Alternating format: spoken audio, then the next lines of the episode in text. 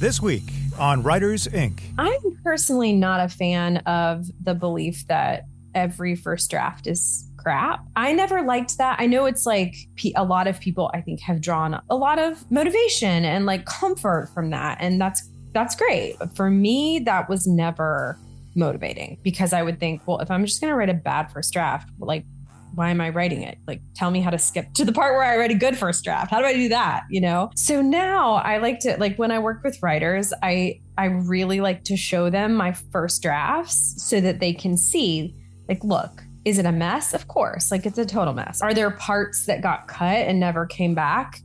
Definitely. Like, full characters, full plot lines. But, like, look at the fact that, like, the first two paragraphs of my first draft are the first two paragraphs of the published book, right? Or like how this particular scene barely changed at all. Like there are these pieces of the first draft that will carry through to the very end. And like they're like the heart of the story, and that's where it's living. And I love thinking of it that way. J.K. Rowling was nearly homeless when she wrote the first Harry Potter book. Stephen King penned Carrie in a small desk wedged between a washer and dryer. James Patterson worked in advertising and famously crafted the Toys R Us theme song long before becoming an author. Join New York Times bestseller J.D. Barker and indie powerhouses Jay Thorn and Zach Bohannon as they pull back the curtain on some of the world's most prolific authors. Where did they start? What is their process? The biggest names in publishing all have origin stories, all have tips and secrets.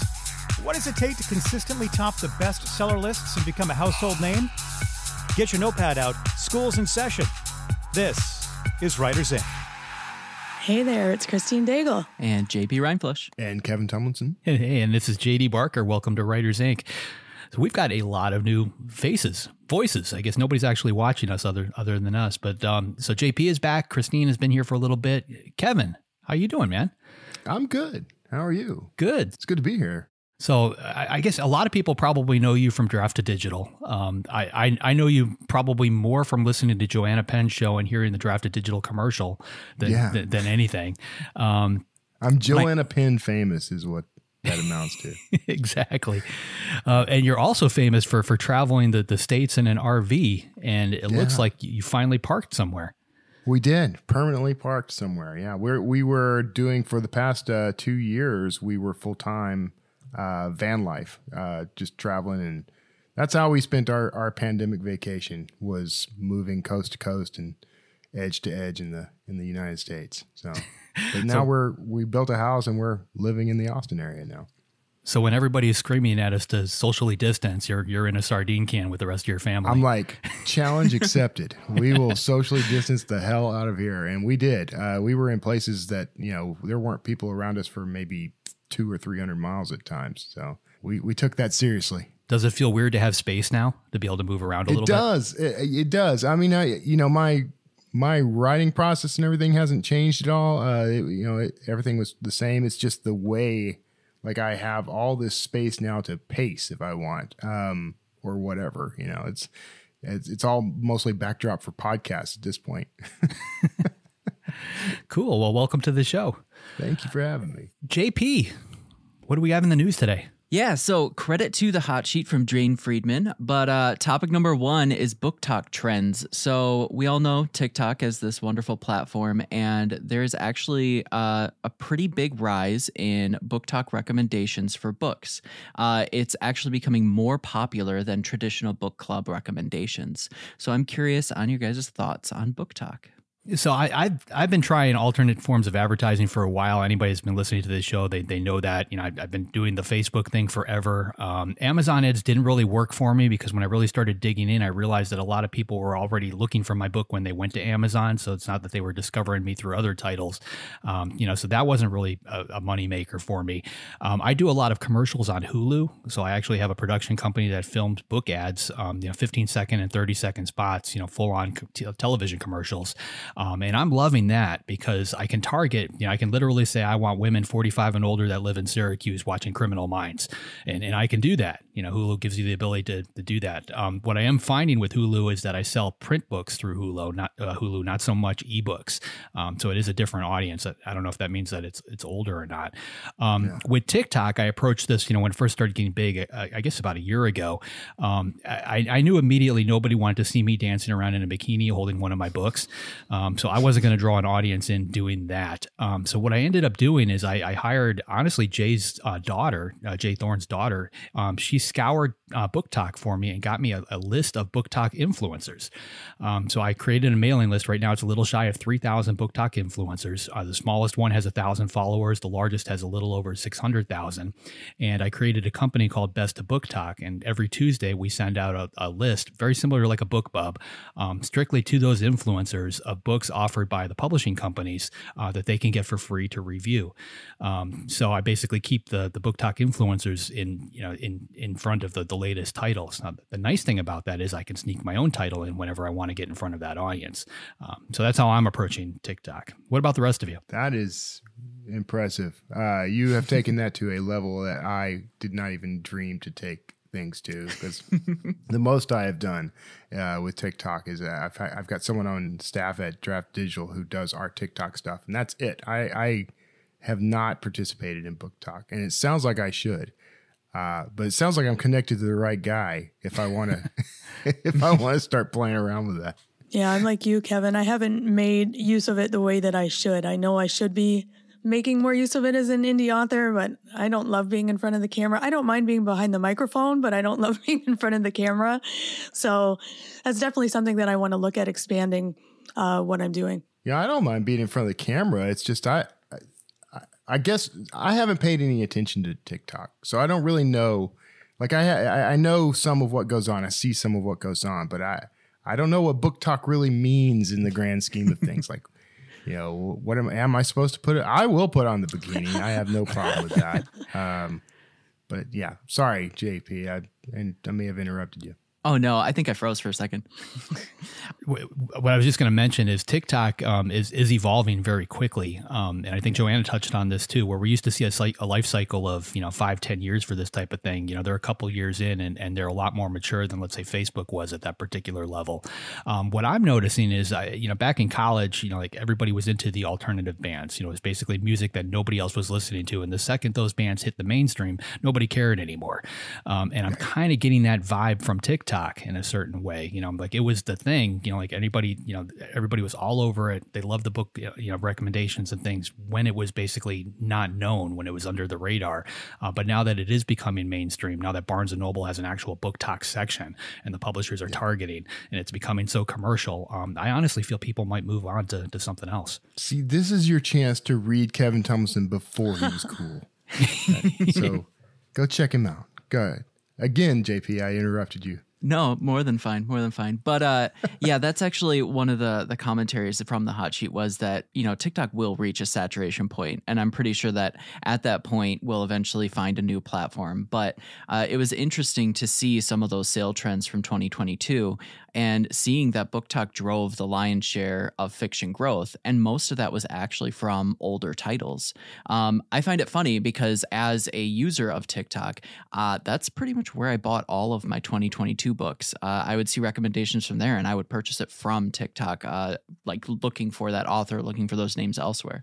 Um, so I can really see how TikTok uh, is a really good place to do some research, see what people are doing, and just try to emulate or uh, adhere it to your own work.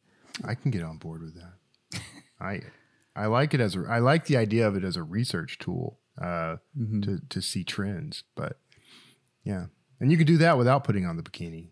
I'm mm-hmm. I'm told it was actually interesting. I saw uh, a couple articles talking about like some of those really popular trends that happen. For example, like the Wednesday Addams dance, uh, mm. taking a month or two and then reissuing that as like you know BookTok or something along those lines uh, still keeps the relevancy of that trend and but it doesn't look as gimmicky as when hopping on it immediately and trying to adhere it to your book related um, materials. So it's a way of reviving old trends within a couple months or two, uh, just to kind of um, keep with that flow of TikTok without having to sound super super preachy. As a last topic uh, that I'll hit, uh, Digital Book World 2023. I thought this was a really interesting article. It was about the future of AI writing and audio. Uh, mm. So this conference um, talked about the input of things like Chat GPT, etc., and creating content. Um, even said things about you know creating 60,000 words in 20 seconds. Um, but it really focused on the fact that if you rely too heavily on AI without intervention, you can run into some really big issues, uh, not only with plagiarism, but just the fact that the content may be confusing.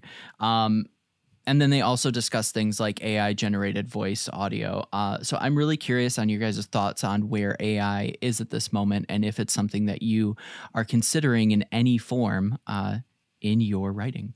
Well, I have a thought about that uh, just because I had a, a, discussion going back and forth about uh, kids using it in high school for essay writing and the kind of problems that that brings up. And I was just curious because my son is in high school. Is this something he could use to cheat on his essays? So they're doing this book, and I um, put in the questions that he had to do, and the AI spit out this lovely character analysis, and it had all the characters wrong who they were was wrong, what they did was wrong. And I'm like, well, that's an F right there. So I don't know yeah. if it's quite at the point where you can use it for that type, but maybe for idea generation, maybe if you're stuck and you know you need a novel direction to go, that might be a way to use it. But all the times that I've played around with it to see how it actually writes, it's not there yet, in my opinion. Mm-hmm. No. No, I was going to jump. I'm coming at it from a very weird angle. So I'm having this conversation with a lot of different authors. I'm on the board with the International Thriller Writers, so I'm talking to that group about it. Um, I've got students that I'm, I'm mentoring. I've got co-authors. Um, I personally, I'm outlining a book right now. Where I'm, I'm brainstorming with, with, James Patterson a new title, and I've got Chat uh, GPT open on another window, um, mainly because I want to try it. I want to see, you know, what it's capable of doing. If I get stuck on a particular point, can I use this to somehow, you know, spur a, a, a thought, something. Um, and what I quickly found is having James Patterson on the phone brainstorming a title with me gives a very unique perspective to that outline there's creativity mm-hmm. happening there. There's you know just thoughts that completely come out of left field. Um, you know, just holy shit type moments coming out of this guy's mouth when you brainstorm a, an outline with them. And on the flip side, I've got the screen over here where I could type in the exact same question. It'll throw an answer back to me immediately, but it is nothing more to me than a, a Google search. You know, it's basically yep. regurgitating information that's been done before. Um, and you know, if you're writing a thriller, if you're trying to you know to entice an audience, you need something that hasn't been done before. So, like, I have quickly lost, like, it has no luster to me anymore. Like, it's there, it's nice, but like, I, at this point, it's not able to get it done for me. Um, that being said, I have no clue where it's going to be a year from now. Yeah. I've been playing around with it just to basically jar ideas loose or to try something out. Um, what I've been, what I've done a lot is I'll ask it to generate something like give, give me you know some ideas on you know, give me give me an idea. And it, will throw something at me. And i'm looking at it and thinking you know that's that's the bones but it's not where i would take that story. And so it's a it's a spring point for me where i can just start refining the, that idea. Um, but it does help me get past i don't typically have this issue but i mean it does help me get past you know where where do I go from the blank page problem? You know, like yeah. I I want to write something, but what is what do I want to write? And it does help me kind of leap right past that and at least get moving. Well, let me ask you a question. Okay, you've got the blank page in front of you. How how yeah. do you typically deal with that? Like, are you typing in a question then at that point on Chat Deep GPT and and just kind of reading the responses and hitting refresh and refresh until it gives you something worth pursuing? Yeah, I might say something like, you know, give me. Th- it, it, rec- it, by the way, it knows us. It knows each of us. Um, or I know it knows me. I know it knows JD. Uh, but uh, I can say, hey, give me three uh, book descriptions or synopses of Kevin Tumlinson thriller, and it will pop up with you know something pretty similar to what I've already written. Uh, but it'll inevitably latch onto something from a trope or something from the thriller world, probably uh, that I hadn't quite covered or thought about. Uh, and I'll, I'll say, well, that's cliche. But I could take that, flip it on its ear, and do something with it. And so it gets it kind of gets me excited. It's it's it's it's that I don't have that anymore, uh, where I have someone I could bounce ideas off of. Um, you know, I used to have lots of people around me all the time, but these days I'm kind of in this room, you know, 18 hours a day uh, by myself mostly. And so I don't really have people I can just sort of springboard ideas with. So it's become that for me. It's a, it's a like quick and easy way for me to just say, what would you do say about this? And it'll say that, and I'll say that's correct but wrong, and I'll do something entirely different. Sort of the uh, Doctor House method, you know if mm-hmm. you know what I'm talking about. I love House. Yeah. I found with like long form, it becomes astoundingly average or like confused. Yeah.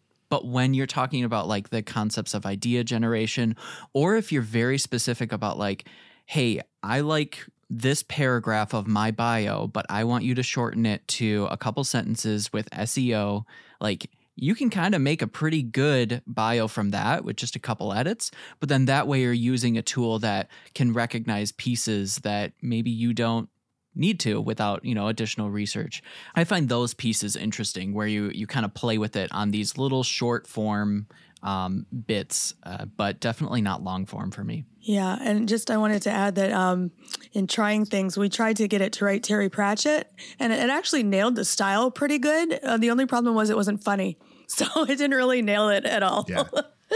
Uh, let, let me ask y'all one question just to wrap this up. So, like, I, I know it knows who I am, and like I can put something in there in the style of JD Barker, and it'll spit something back out. Kevin mentioned he's in there too.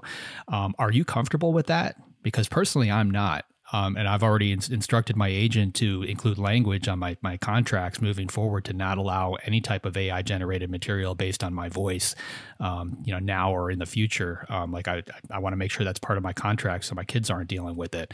Um, but I, I, I, personally don't think I want to be in there. I, I've been very comfortable with it, uh, both on the writing side and on the art side because my, the way I've thought of it is it's a little like if you were a, uh, an art student or a, writing student, you know, you would train by mimicking others. And, um, you know, I my early stuff was all written in in a style similar to, to some of the authors I loved.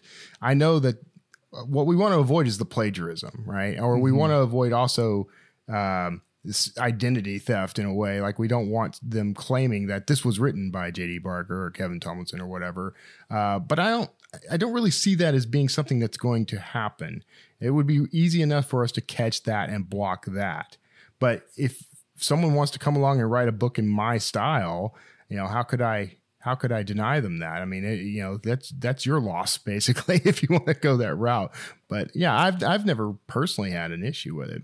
I can see why some would, but it doesn't necessarily bother me. I'm I'm thinking more. I'm I'm 52. I don't know how many more years I've got of this in me, but you know I'm I'm going to keep going until they they lock me in a box. Um, but what I'm more concerned with is if my numbers are reasonable enough at that point, you know, I pass away, is my publisher going to say, well, let's keep this going? You know, there there are plenty of authors right now that are dead. I've I've personally written yeah. books as VC Andrews, you know, and she's been gone forever. Um, like if they've got the ability to generate these types of titles based on an author that's no longer around and knock them out, you know, within a, a minute or two, which is where this stuff is probably heading. Um, that that's the part that scares me, and that's why I'm including language about it in my my contracts. But we'll we'll see where it goes. It's obviously moving very fast. Yeah, that makes sense to me. Well, awesome.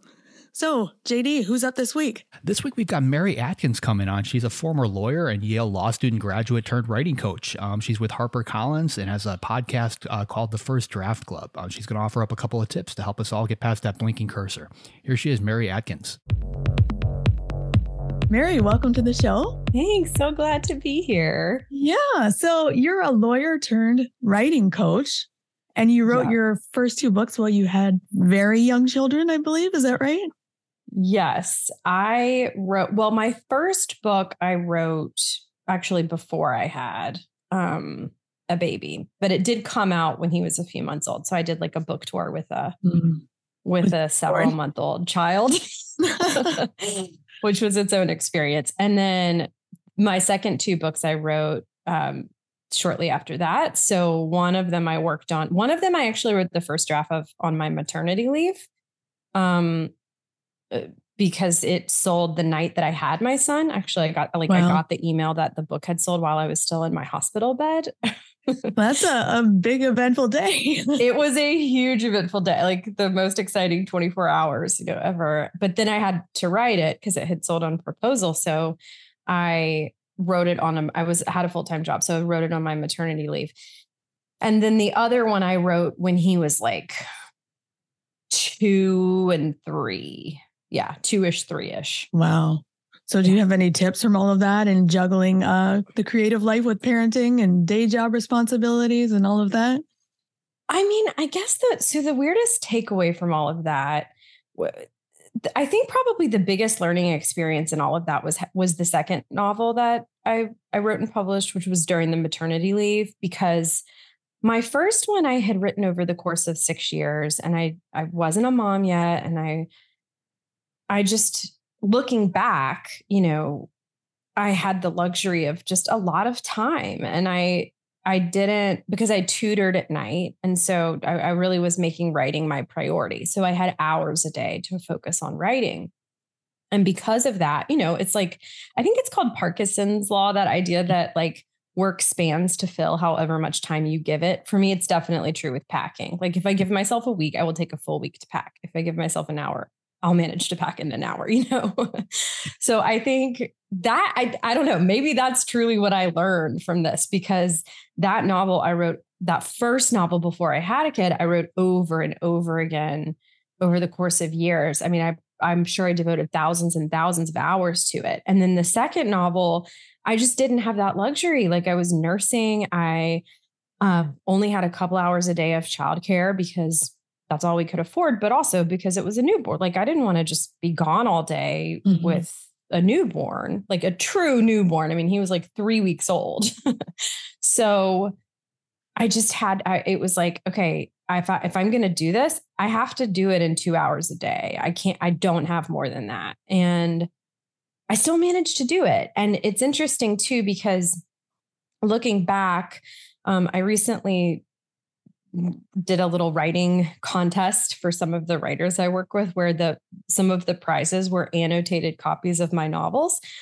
So I had to go back and annotate my novels, all three of my novels, and it was really interesting to go back after a few years and actually read them because I was surprised how much I liked that second one. Like I in some ways it felt like my my best one. And that was the one that I wrote on my maternity leave in like these 45 minute increments between nursing and being underslept. And so I, I don't know, I guess all of that's to say, I think it's, it's really having a writing career while having a, a little kid has been, I think, a good lesson in how we don't always know how to produce like the assumptions we make about how good writing is produced are often wrong.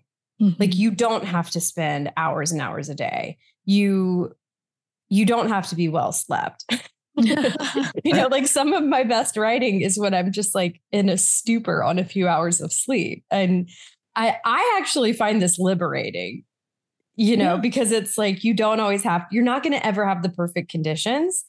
And I guess the point is that even if you did have the perfect conditions, that wouldn't necessarily make your writing better. No. And, you know, I've heard that from other writers that, you know, when they had a day job, they only had two hours, they were so productive. And then when they've left their day job, they're not really doing any more work than when they had those two hours yes. in the day job. So, yeah. Yes, exactly. Yeah. I feel like I've heard the same thing. Yeah. Yeah. Time constraints and pressure are useful sometimes, I guess. I absolutely think so. And it's um there's one story I have of a writer I've worked with who's I think it's so inspiring. So she she's a doctor and works in a hospital and she um had had this she has two little girls she's a mom too so she was reading a lot of like judy blume books and stuff to her kids and as she was reading these stories that she hadn't thought about and since she was a kid she start like her creative juices started flowing and she had this idea for a, um, a middle grade novel. And she was like i don't have time for this. I'm it was also during the pandemic so she's like i don't have time for this between parenting and you know, being a medical professional during a pandemic. Yeah exactly. Yeah. But she ended up writing it on the notes app of her phone at the hospital, like between patients. Like when she was just taking breaks, she would just like dictate or type into the notes app of her phone and she wrote the whole novel that way. And I I just love that story so much. I find it so inspiring because it to me it's just like if she can do that then any of us can do anything yeah right in the grocery line on the bus get your five yeah. minutes and your notes app out and yes yeah, that's awesome so speaking of doing things the right way or not in mm-hmm. in a writing career early on in your career you applied to mfa programs twice and got accepted yes. But you yes. didn't enroll right so i'd love to get your perspective on how a creative writing MFA relates to publishing, what an MFA will and won't get you, and any other yeah. insights about that journey you might have. Oh, great. I love to talk about I you'll have to shut me up. I could talk all day about this. I actually applied three times. And the first time I didn't get in anywhere. Um, and the second two times I did. And both times just ended up deciding not to go. And I think that was ultimately the right decision um, it's really interesting. I I I get writers ask me a lot if they if I think they should get an MFA and I obviously have my own perspective on it but I've also interviewed some of my friends who have MFAs and have gone on to publish because I really was curious what how they feel about it and if it helped them. And basically what they told me kind of confirmed my decision not to go because essentially they they all said look like it really helps me focus on writing and take take writing seriously and commit to it for a couple of years. And that was the main good thing and like and to have a community. But can, like could you get those things outside of an mfa yes do, but then my other friend made the point like he's like but do many people get that outside of an mfa probably not so like it is I mean, it it has value in that sense for sure. That is what kind of the gen- general feeling I was getting from them. But I think the reason I the reason I wanted to go, I don't think was the right reason. And that's why I'm glad I didn't go. Because the reason I wanted to go was because it was hard, like the amorphous goal of writing a publishable book was really hard for me. The uns- in the same way it's hard for everyone, like the uncertainty, the not knowing what makes it good, the getting a million different types of feedback and not knowing who to listen to and what to incorporate the like it was just it's so hard to navigate and not to mention the publishing part where you have to find a literary agent if you mm-hmm. want to traditionally publish and you have to deal with so much rejection and like with school i mean as you said as you know like i went to law school i mean i i i always enjoyed school and i felt like i learned how to do well as a student like i I could excel inside the closed world of a classroom. I could make my way to an A most of the time. Like I could figure out what the professor needed from me, study, and then make that happen. Not all the time, but most of the time I could make my way to an A or at least a B. yeah. Um, and that sounded so much more manageable. Like a couple of years where I just get to get grades again. And like someone just like getting an A in a creative writing class sounded so that was such a clear goal, right? Like that would be just something I could like I figured I could do that whereas like writing a book that a publisher wanted to publish and put into the world felt way not only harder but just I didn't even know what I didn't know. Like I didn't even know yeah. what to, it was uncharted, right? There's not like a do do A, then B, then C, then it'll happen. Like I w- I didn't have that kind of clear cut path. So I think intuitively I I kind of knew that both times when I got in because it was like really it was a feeling that I went with when I decided not to go because the feeling was like Mary, this isn't, you're not doing this for the right reasons. And like, if it had been free, I think I definitely would have gone anyway. but in my case, both were programs where I was going to go. I already had a lot of debt from law school and I was going to go into way more debt to go back and get a master's. So I, that, that really helped me to make the call of like, really, is this, is this really going to be worth going into another $50,000 worth of debt or something? And, yeah and it was like, mm, not, I don't think so. I think that's really interesting. Like I've never thought about it that way. As you know, being a writer is tough because you're right. It's amorphous. You don't know what the goals are, what the tasks are you need to do to succeed. And you just yeah. get rejection after rejection. And yeah. it's like, is that third party validation? That's what we want. So, you know, you're like, oh yeah, I get an A and mm-hmm. I'm validated that I'm a good writer. Well, that's really interesting to me. Um, yeah. But yeah, you could get the information other ways. And I know because um way back early in my career, I had a friend that did the MFA. I'm like, just give me your syllabus, yeah. give me your notes. And, you know, I got all those books and I just did what he did. And I was like, oh, that's cool. Do an MFA yeah. for free. Um, that's so was, smart. Oh, it was great. I was like, why don't you come teach me? Because you'll learn it better. And we met in the Southfield Library in Michigan and he taught me his MFA. Hi, Joe, if you're listening. But yeah, it was fabulous. Thanks, Joe.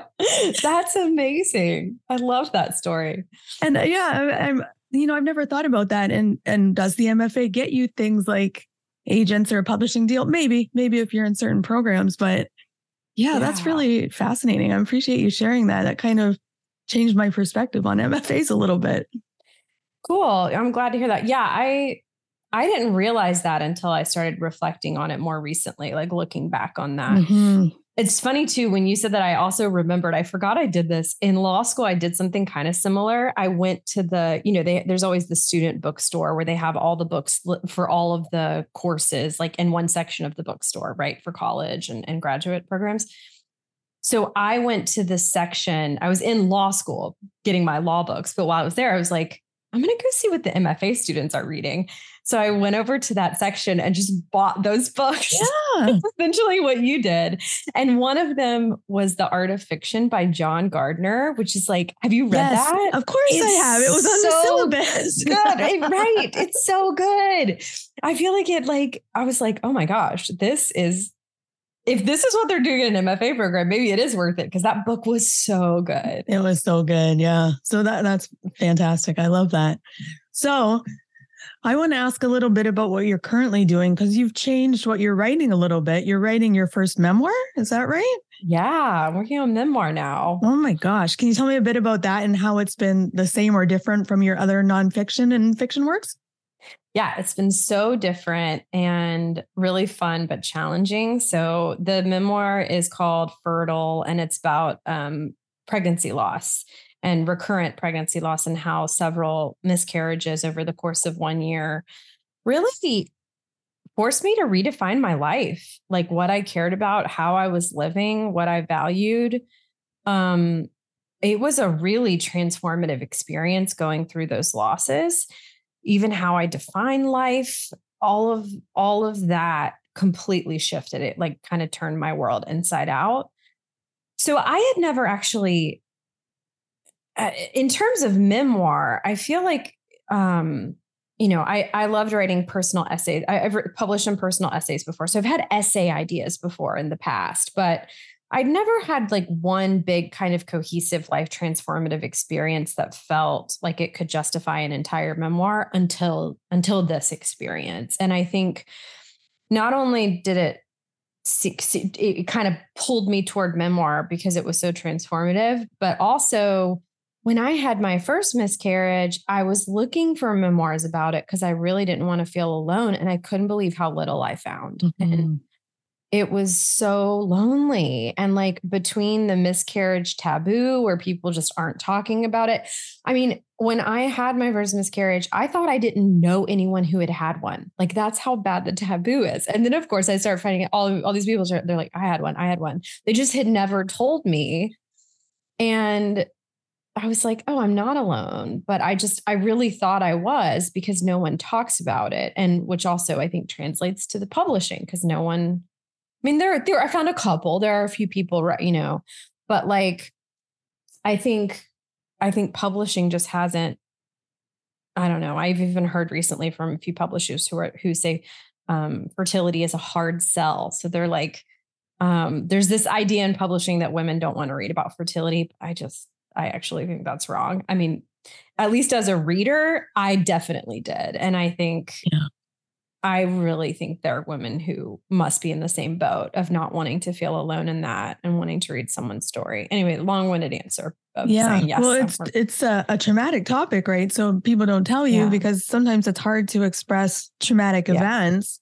Yeah. Um, and writing about that, how do you write about trauma without re-traumatizing yourself? Yes. It's so I I'm almost embarrassed at how ignorant I was about that going into this. Um, because I had not done that before. I had not written about trauma before. And so I thought, oh, it'll be great. it'll be cathartic. and it was in some ways, but in others, and luckily I was working with like a really um a trauma informed memoir coach who was like, this is going to be hard. Like, let's talk about ways that you're going to deal with with resurfacing this trauma when it comes up. And I just feel very lucky that that's who I ended up working with because um because it did, you know, there were the there were physical manifestations of writing about trauma that I didn't expect. I would shake, I would shake while I was writing, you know, and um I would have to just take long walks or like go outside. A lot of it was in the summer, has been in the summer when I was writing. And like just being in the heat really helped too. But noticing ways that I could kind of take care of my body when all of that was coming back was important. But yeah, I think it's it's so true. And I really didn't because I wasn't um personally like experienced in memoir, I didn't I didn't know how how big a part of writing about trauma that was going to be. Yeah, I think that's a good tip. I know the couple of times when I've um, tried to do that from real experience, it's either I can't get into it, it stays too shallow, or it's like mm. I just I mm. can't do this because it's too much. So, yeah. yeah, I guess working with someone like a writing coach or someone who is experienced with trauma when you're going through that and things resurface, yeah, pretty helpful. Yeah, it was really helpful um, because it was almost like therapy too. I mean, it would be like she'd be like, "How are you feeling writing about this again?" So that you, I could vent like, "This is how I'm feeling now" versus how I was feeling then, and and um, so like having that meta kind of reflection on the experience was really helpful. Yeah. So if you're going to write about trauma, make sure you have some good support. I guess is so, the takeaway. Yeah, yeah, yeah, absolutely. So, okay, after that, we should go lighter. yeah. Tell me about uh, your five rules you should be breaking for writing. Mm. Oh my gosh, I have so many more than five. um, okay, so my favorite one to tell uh, that I think people need to 100%. Break. Okay, there's so many. So let me start with let me start with show don't tell. Right? Everyone's heard that one. Yeah. Everyone's heard yeah. that one. And it's just not true. right. Actually, I think John Gardner might even talk about this in his book. But or no, I think it's um have you read The Making of Story by Alice LaPlante? No, that was also on the syllabus. No. That was also on the syllabus I stole. and it was, she has this part, it's really good. Um, but she has this chapter in there on how great authors show and tell. Like every author yeah. really shows and tells. It's not show, don't tell. Like there's a lot of telling because you can't show everything. I mean, if you showed everything, it would be like a movie, it would be a screenplay, right? Mm-hmm. It'd be like we would just be inferring what was going on in the characters' heads. But and so the beauty of prose is we can get in their heads and we can tell the reader what's going on in their head. Like yeah. sharing their thought is a form of telling and I that was revolutionary to me. I loved reading that. So um so I really Alice LaPlante is her name if anyone wants to check out that book, but that that presentation of how it's not show don't tell, it's show and tell and the challenge is just to figure out when to show and when to tell was so liberating for me. I yeah. loved that one. Another one is don't write um is that a writer writes every day. Oh, I hate that one. that one tormented me for years.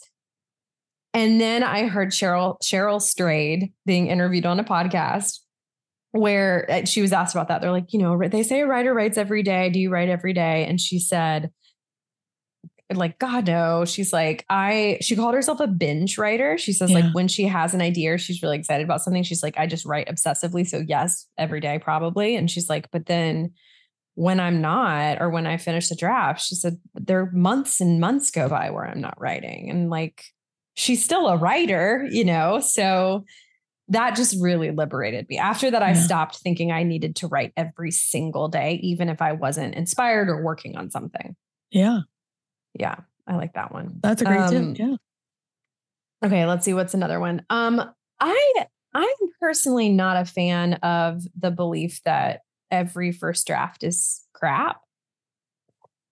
I never liked that. I know it's like, um, I mean, Anne Lamott is one of the people credited with saying that, and like a lot of people, I think, have drawn a lot of um motivation and like comfort from that, and that's that's great. Like I, I'm like think whatever works for you, great. But for me, that was never motivating because I would think, well, if I'm just going to write a bad first draft, like, why am I writing it? Like, tell me how to skip to the good to the part where I write a good first draft. How do I do that? You know, and so now I like to like when I work with writers, I I really like to show them my first drafts so that they can see like look, is it a mess? Of course, like it's a total mess. Are there are there parts that got cut and never came back?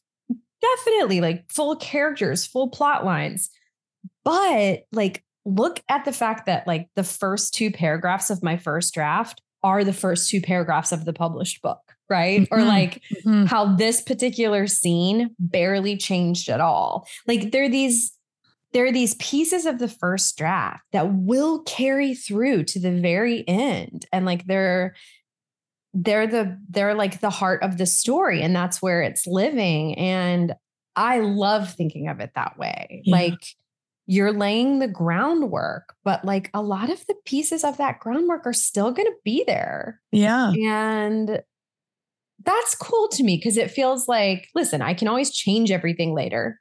So it's not like it ha- doesn't have to be high pressure, but eh, I'm not, I'm not wait completely, n- not even wasting my time is what I was going to say, but I'm not completely writing something that's going to be ditched. Right. Not all of this will be ditched. And that feels good. Yeah. And I think that speaks to to different writers having different processes. I know there are some writers who only write one draft where they just loop back and over and over and over. Mm. I think Dean Koontz is one who's a one draft into the editor. Really? Right? So he- Interesting. Just goes from the back, will write, but just keep looping back and editing and editing as he goes. Whereas some people will just word vomit and then shape, right? So I don't think there's really yeah. any right. right process. Yeah. Totally agree. It's really interesting too. I love hearing stuff like that. And did not know about Dean Koontz. I heard um, Curtis Sittenfeld once say that she, she essentially like she writes such a robust outline Mhm. that she just start keeps filling it in and filling it in and filling it in, and then it's the book. Instead, And I was like, that is so cool. Like, yeah. like it's not a linear thing. She's just like the outline becomes the draft. Yeah. I think that's the James Patterson method too. So it just goes to show you there's like no right way. Yeah. The first draft can be bad or it can be great or whatever, somewhere in between, right? yeah, yeah. Yeah. Totally. It- yeah, Yeah. Amen. Awesome. Okay, those are great tips. Um, I do want to ask a little more about your podcast. You do the First Draft Club podcast. What Yeah. can listeners expect to hear over there? So there I share writing tips. It's just me. Um, at least so far. I haven't brought in any guests or anything yet, but the the podcast is me sharing like writing tips and strategies that I've gleaned from my writing career over the years. And they're they're short and sweet. These are sort of like 10 to 15 minute episodes that are all pretty. It's kind of like we get in and out. Um, but yeah, it's called the First Draft Club. So they can they can find Great. it where they listen to podcasts. So if you want more writing tips, you can go listen to that. And you also have a 12 month book incubator program. Yes, that's Yeah. the so that's how I work with writers. That's the only way I do. It's called the Book Incubator and it's a 12-month program where I walk them through writing their their book draft. Mainly novelists are in the program, but we do have a few people working on memoir as well. Um, writing the draft, revising it, and then pitching it if they want to traditionally publish. Yeah. And I'm actually um, slowly adding a self publishing track too, because more and more people are doing that. And it's becoming such a, such a like attractive option, you know? And um, so I've been just, I, I haven't done that before. So I've been hesitant to like really say that I, I I'm not an expert in that, but I am gathering expertise in that. Perfect. And so, Mm-hmm. yeah, that's a whole process. Pitching query letters. That Yes. learning how to write a good query letter is a skill that is, is difficult. Um, that could be a whole podcast episode. It really could. It really could. Do you have a, a top tip for writing a good query letter?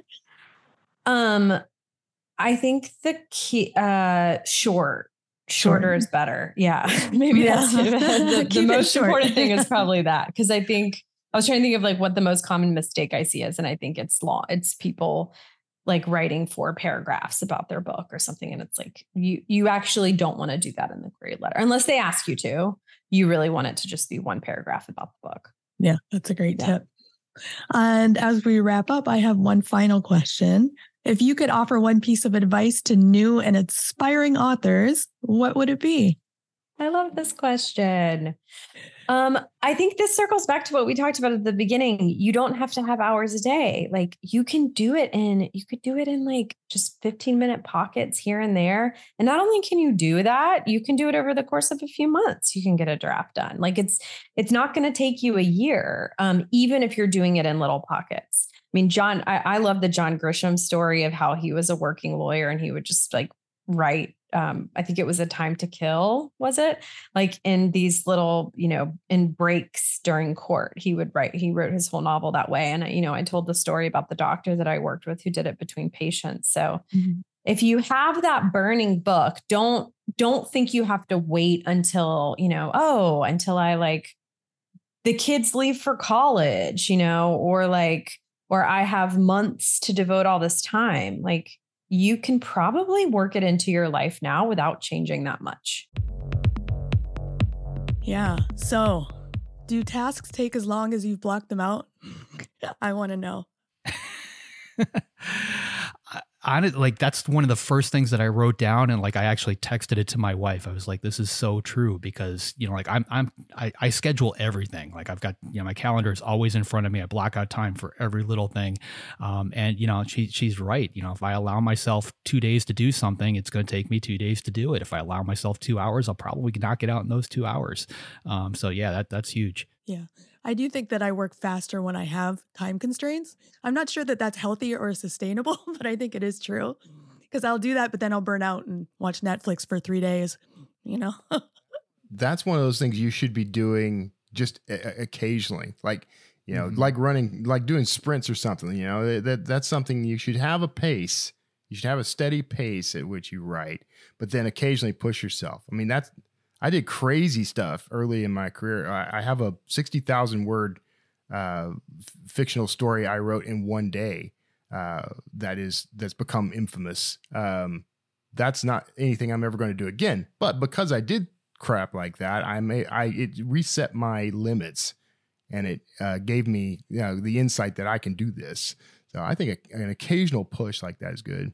Now, let me ask you a question. So sixty thousand words in a day—that's that's huge. First of all, but are, were they all good words, or did you kind of like you know after a certain while you lose your steam and you just kind of kept going? Like if, if that were to be a publishable publishable thing, how much of it do you think could be salvaged at this point? How much would have to be rewritten? So I I did publish that. I didn't publish it like raw. I mean, I spent like you know a month and a half rewriting and editing. A surprising number of uh, words that I wrote were actually I thought quite good, uh, better than I was anticipating. Uh, in fact, I had fewer typos than I normally have. I think what happened was I sort of engaged a different part of of my writer brain. It's a very different book from anything else I've I've written. Um, but yeah, I think the you don't want you're you're going to get um, varying results when you do things like that, and some of what you write isn't always going to be publishable. But that's what rewrites for. So uh, yeah, I made the book better on edit, basically.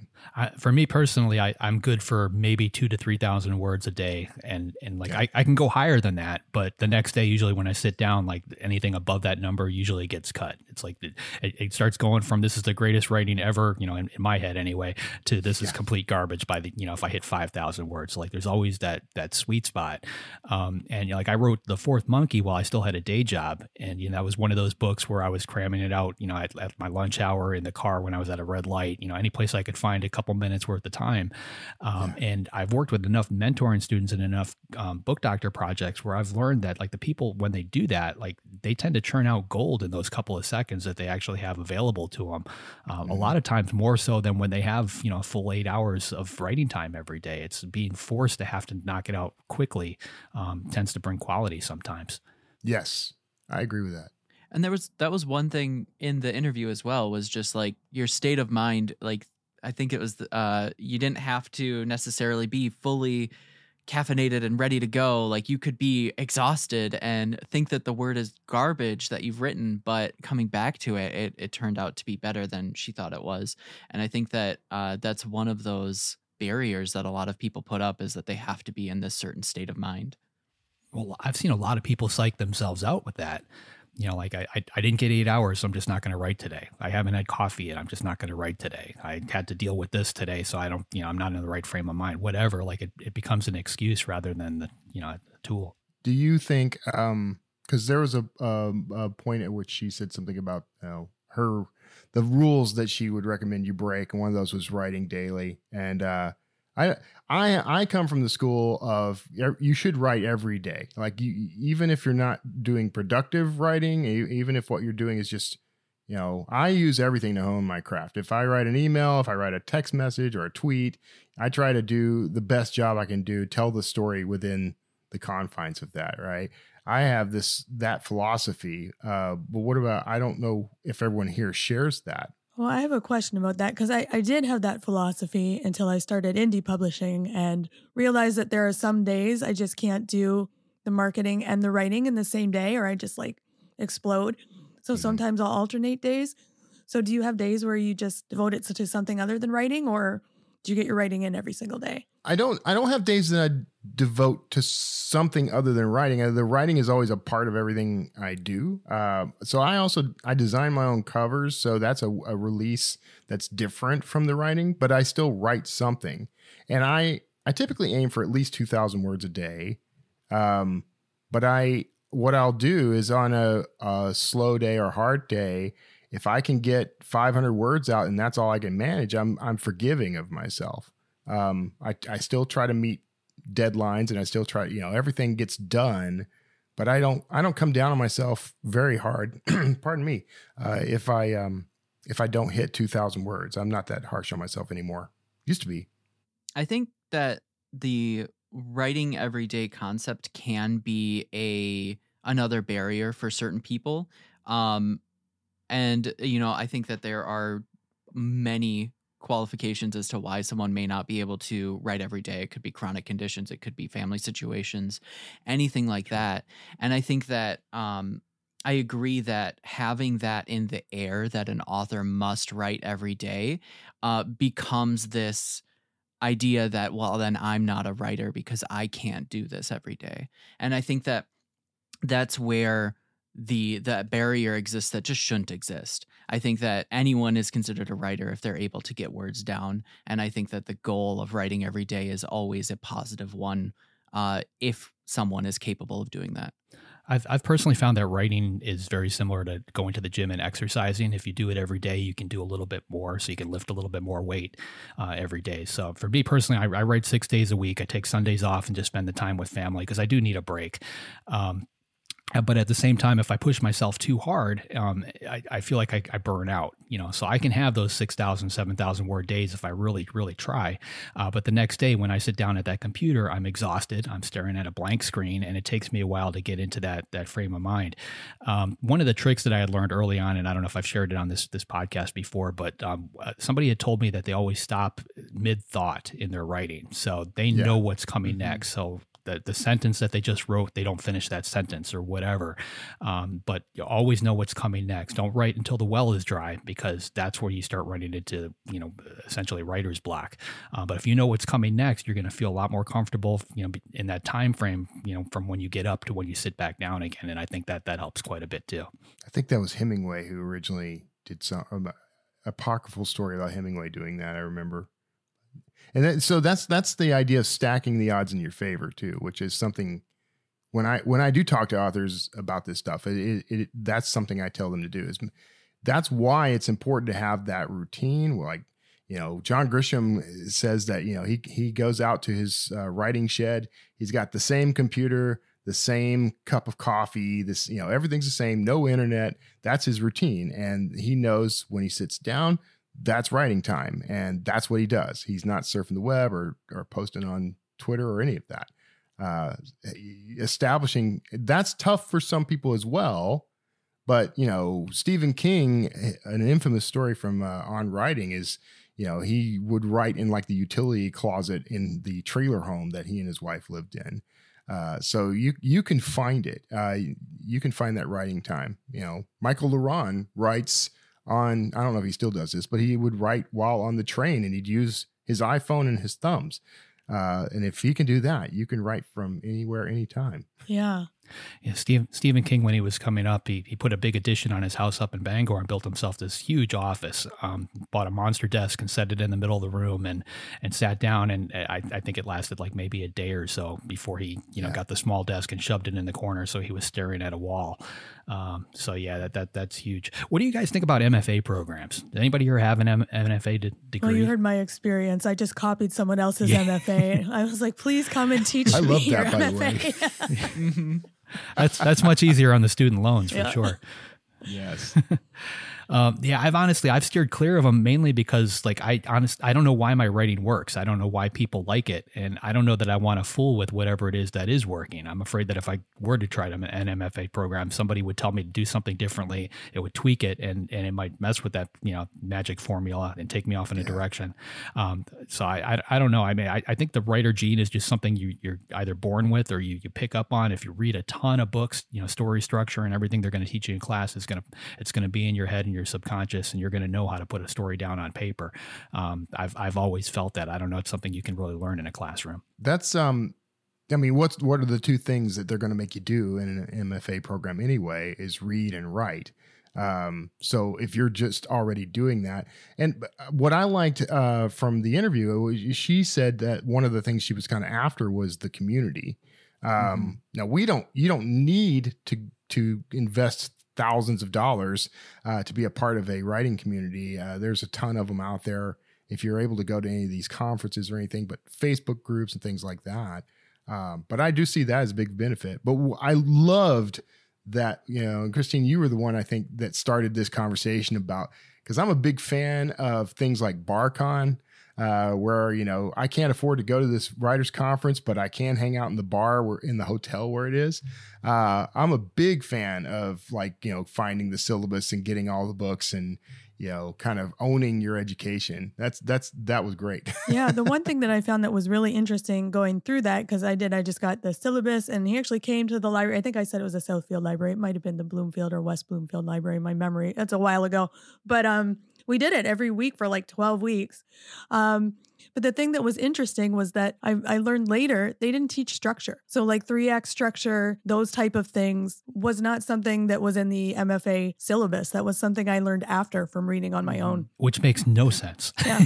because I mean, if you're going to teach anything like that, that, that should be it. Like I, I, have read enough in my life where like if I'm reading a manuscript from somebody, I'm I can tell them, okay, we need a twist here. This needs to happen here. Like it just it, it feels you know like if it's a movie, this is supposed to happen. But like I just know that it but it's it's only just from absorbing the material, you know, over years and years and years. Um, yeah, if somebody's walking in dry and they're not teaching that, then you're, you're already coming out of the gate with a problem. Uh, am I talking? I don't even know uh, if you guys. I'm a full on pantser. I don't know if you guys are pantsers or outliners. I, have gone the full gambit, um, which we've talked about extensively on the air. I was a, a, a, pantser for sure for the first couple of books, but then after working with Patterson, like I'm actually the first and I think the only guy to get James Patterson to write a book without an outline.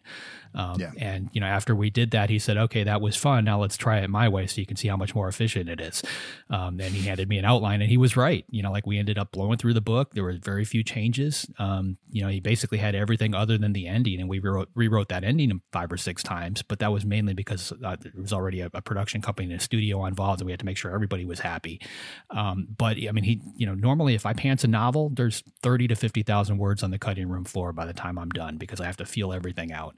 Um, with an outline, it's it's you know more like the the Dean Koontz method, which you, you talked about. I, I, review what I wrote the previous day, I, I polish it, um, and then I move on with the new writing. And by the time I get to the end of the book, I, I really I'm done. I don't have a second draft. I, I don't need to, um, and that, that's becoming more efficient as I, I, dig deeper into the outlining process. For me, and everybody is is so different. Mm-hmm. What about you guys? Well, we've talked about before. I was a hardcore outliner. I tried to move more to the middle to be a hybrid you know, looser outliner so that I had more room to pants. And because I write serial fiction, that's kind of necessary. You kind of have to be a little bit more of a hybrid mm-hmm. writer. But for the novels, I've moved back to the outlining. It just works better for me.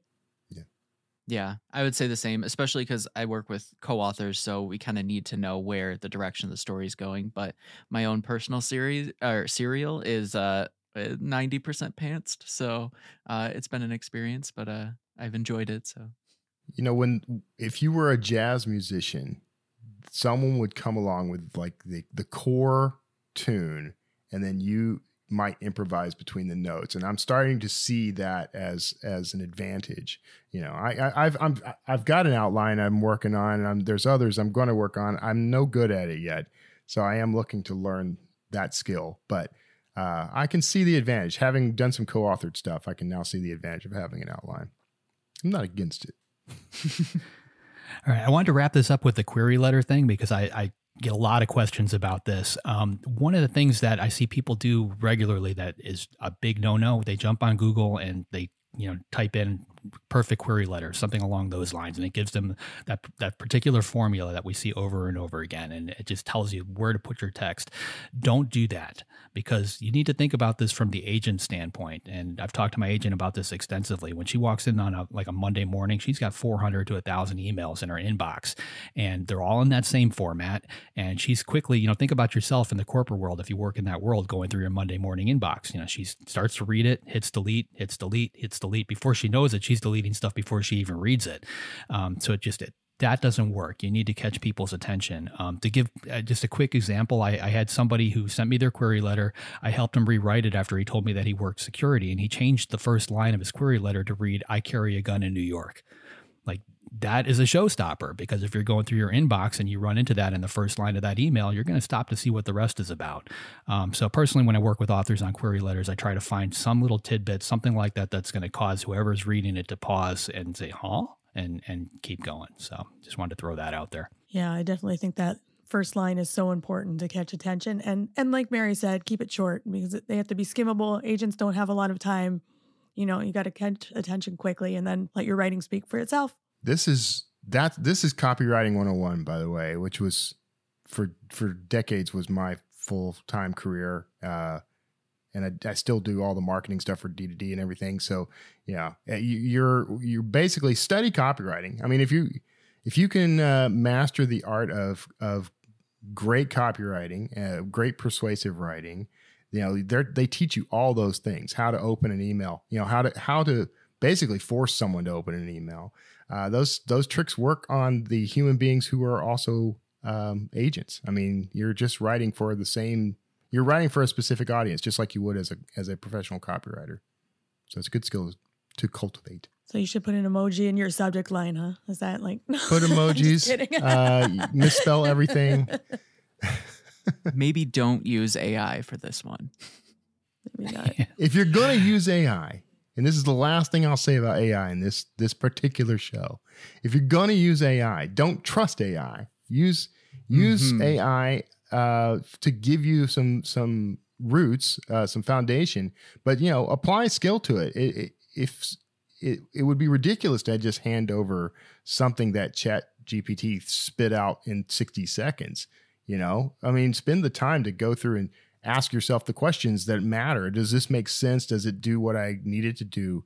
You know, is it is it going to get me further along? And uh, if you can kind of finesse all the words in that way, there's nothing wrong with using Chat GPT or something else to generate a first draft.